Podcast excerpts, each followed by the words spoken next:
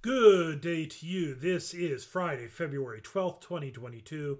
I am Pastor Neil Weemus, and this is your daily scripture meditation. Today we will. Ah, it's not Friday, it's actually Saturday, February 12th, 2022. Sorry, I put the wrong day of the week on this, on this one. Um, hopefully, you figured that one out. But we're going to jump into the reading for the day, which is Job chapter 30, which writes. But now they laugh at me. This is Job speaking. Men who are younger than I, whose fathers I would have disdained, to set with the dogs of my flock. What could I gain from the strength of their hands, men whose vigor is gone? Through want and hard hunger they gnaw the dry ground by night in waste and desolation. They pick saltwort and the leaves of bushes and the roots of the broom tree for their food. They are driven out from human company. They shout after them as after a thief. In the gullies of the torrents they must dwell, in holes of the earth and of the rocks. Among the bushes they bray, under the nettles they huddle together. A senseless, a nameless brood. They have been whipped out of the land. And now I have become their song. I am a byword to them.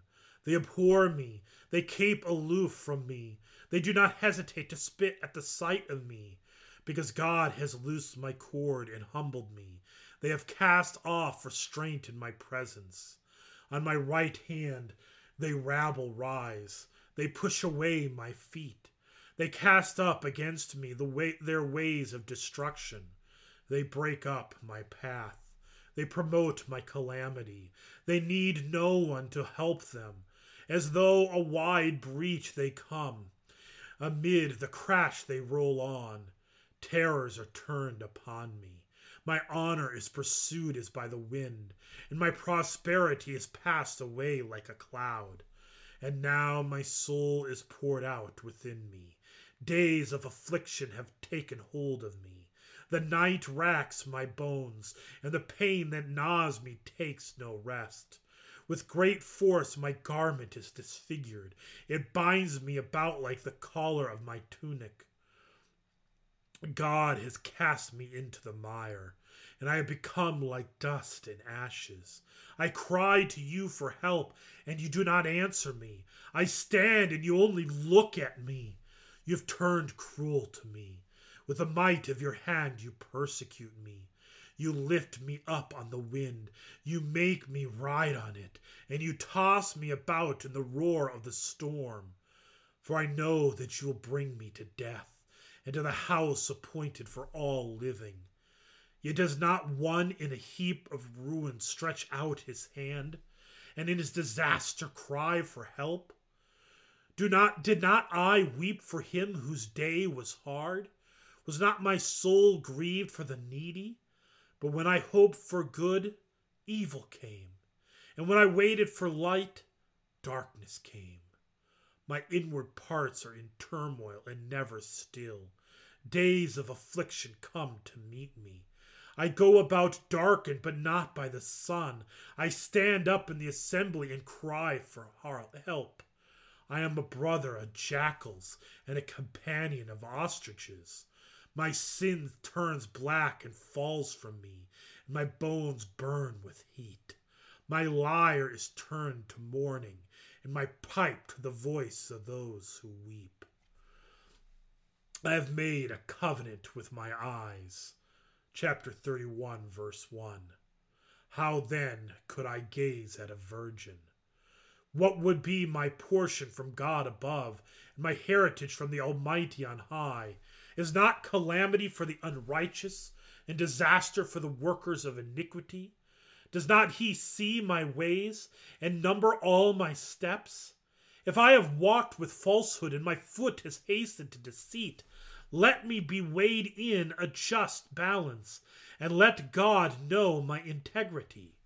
If my step has turned aside from the way, and my heart has gone after my eyes, and if any spot has stuck to my hands, then let me sow and another eat, and let what grows for me be rooted out.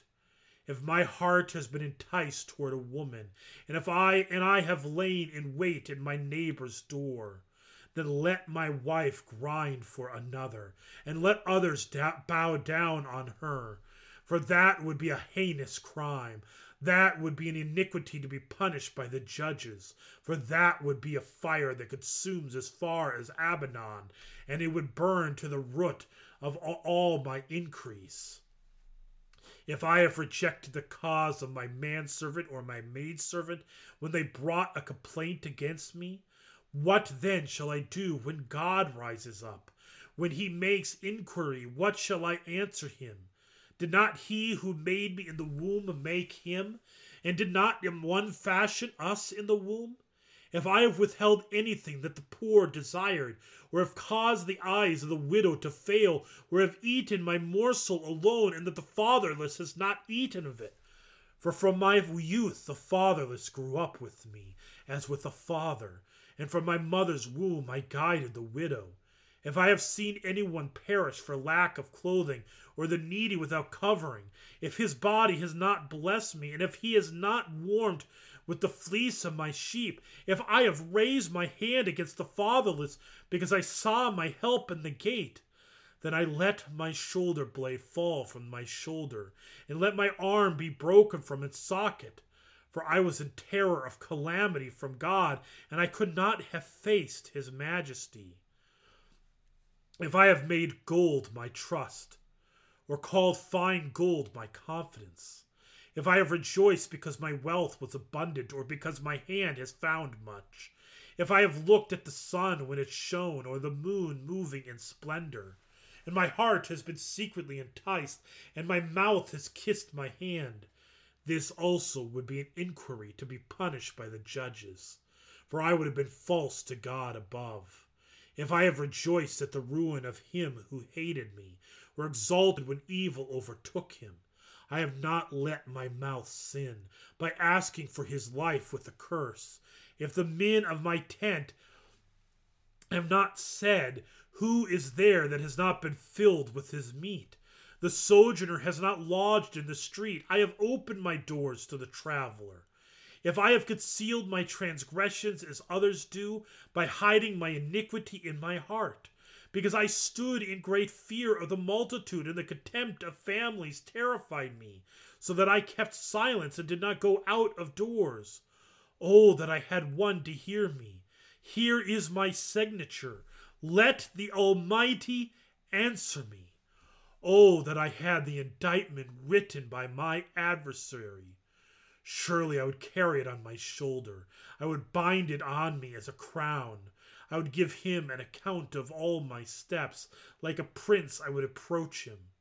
If my land has cried out against me, and its furrows have wept together, if I have eaten its yield without payment, and made its owners breathe their last, let thorns grow instead of wheat, and foul weeds instead of barley.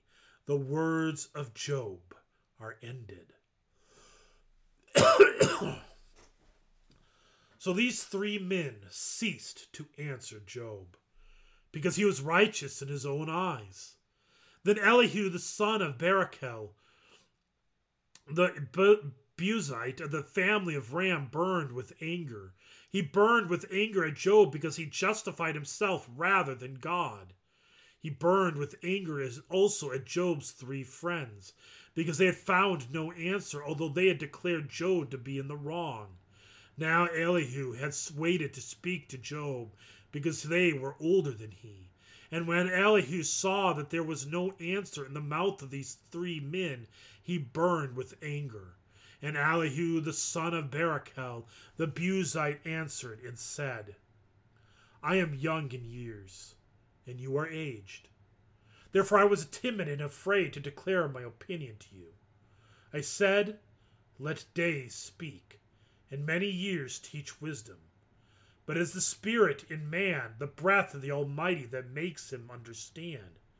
It is not the old who are wise, nor the aged who understand what is right. Therefore I say, Listen to me. Let me also declare my opinion. Behold, I waited for your words. I listened for your wise sayings while you searched out what to say. I gave you my attention. And behold, there was none among you who refuted Job, or who answered his words. Beware, lest you say we have found wisdom. God may vanquish him, not a man. He has not directed his words against me, and I will not answer him with your speeches. They are dismayed, they answer no more.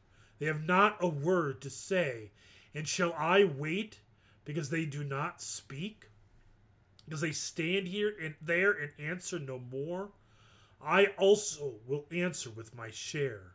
I also will declare my opinion, for I am full of words. The spirit within me constrains me. Behold, my belly is like wine that has no vent, like no wineskins ready to burst. I must speak that I may find relief. I must open my lips and answer. I will not show partiality to any man or use flattery toward any person, for I do not know how to flatter, else my Maker would soon take me away. We will continue with Elihu's rebuke of Job on Tuesday. But we're going to end here with the Lord's Prayer. Our Father, who art in heaven, hallowed be thy name. Thy kingdom come, thy will be done, on earth as it is in heaven. Give us this day our daily bread, and forgive us our trespasses, as we forgive those who trespass against us. And lead us not into temptation, but deliver us from evil. For thine is the kingdom, and the power, and the glory forever and ever. Amen. The Lord bless you and keep you. The Lord make his face shine upon you and be gracious unto you. The Lord lift up his countenance upon you, give you his peace. Amen. Blessings on your weekend. And as I mentioned yesterday, I encourage you if to worship wherever you may be. If you are watching this from somewhere around the country, you could find a listing of churches at www.lcms.org and you could go on that site and you could look up the churches in your area and go worship there. If you live in our area, St. Paul Lutheran Church, Ida Grove, Iowa is where I serve as pastor. Um, we have worship on Saturday evenings at 6 p.m. And then we also have services at 9 a.m. on Sunday morning, followed by a time of fellowship with food, goodies, coffee, juice, etc., etc. And um, we also have Bible study. So I encourage you to worship wherever you are and join in a Bible study wherever you may be. Blessings on your weekend and in your worship in Jesus' name. Amen.